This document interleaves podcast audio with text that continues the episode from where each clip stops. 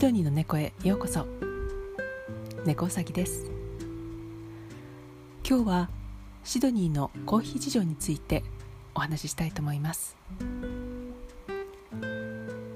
シドニーやメルボルンはカフェカルチャーがあるってことはご存知でしょうか？オーストラリアではもちろん紅茶を飲む方も多いんですけどもコーヒーを飲むっていうのがかなり一般的になっています。街のカフェから、えー、安いところではセブンイレブンでのコーヒーもとっても人気があります。やっぱり安いっていうところですね。普通のカフェでコーヒーを買うと1杯4ドルぐらいで、えー、飲むことができるんですけどもセブンイレブンであれば、えー、レギュラーで1ドルくらいから買うことができます。こういったコーヒー文化は戦後に、えー、だいたい1950年頃になるんですけどもギリシャやイタリアの移民が多くオーストラリアにやってきて、えー、コーヒー文化を広めていったと言われています。特に1980年代頃からエスプレッソが全国レベルで人気となっていきます。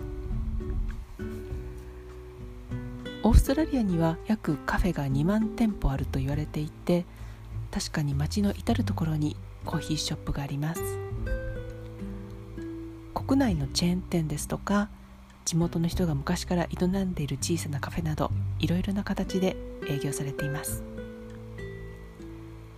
人気のお店では朝や昼に長い列ができることもあります。どのお店でもバリスタが丁寧に入れた美味しいコーヒーが飲むこともできます。またコーヒーだけではなくって美味しいカフェメニューを出すところもあります。特にビーチ沿いなどは週末ブランチを食べる人でいっぱいになる場合が結構あるみたいですね。朝はビジネス街で出勤途中でコーヒーを買ってオフィスに向かう人もとってもたくさんいらっしゃいます。持ち帰りはこちらではテイクアウェイというのですけれども朝はそういったビジネス客向けにだいたい朝6時くらいからお店開けています。なのでビジネス街のカフェはだいたい4時ぐらいには閉まってしまうところが多いですね。このオーストラリアのカフェ文化に、えー、殴り込みをかけたといいますかそれが、えー、2000年のオリンピックの年にスターバックスがオーストラリアに上陸しました。そしてあれよあれよという間に90店舗以上にどんどん増やしてきました。でもその7年後には大きなロスを出してしまい結局、えー、61店舗が閉店されたということです。その理由として言われているのはスターバックスが甘いコーヒー商品を多く出していたということとオーストラリア人があまりそういったものは好きではなかったということやあと値段が結構高かったことが原因と言われています。すでに多くの地元カフェがあってわざわざチェーン店に行く必要はなくまた特にアメリカから来たチェーン店ということ自体が好きじゃないという人も多かったように思います。現在はまた少しずつお店を増やして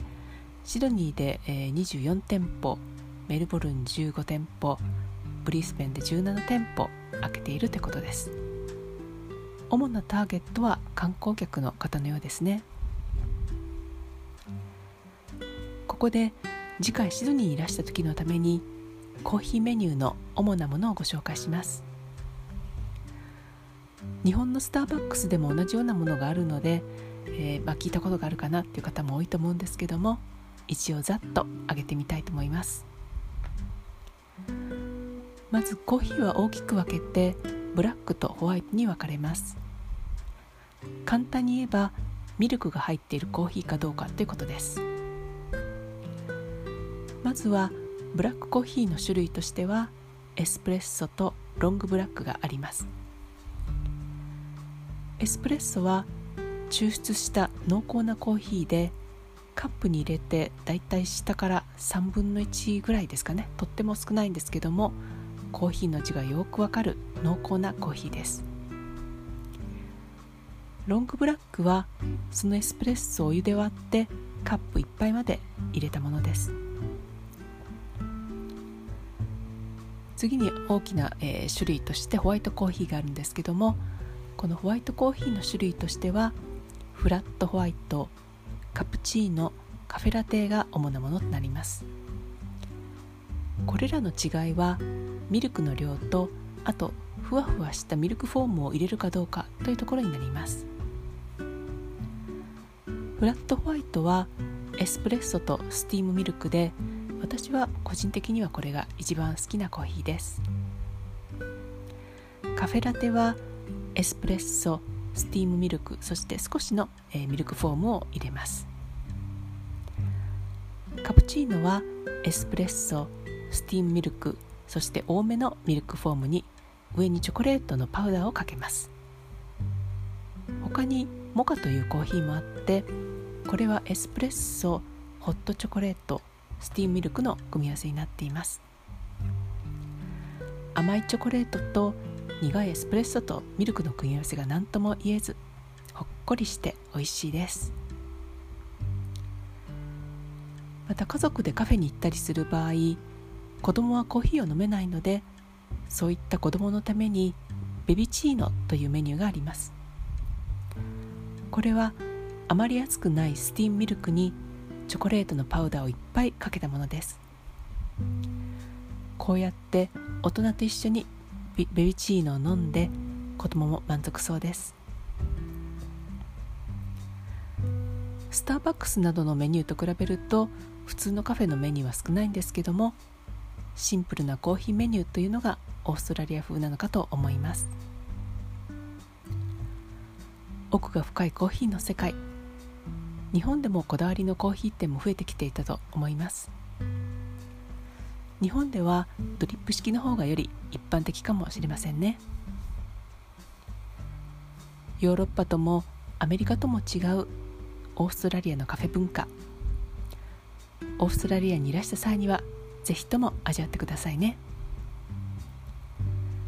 それでは今日はこの辺で本日もお聴きいただきありがとうございました。猫さぎでした。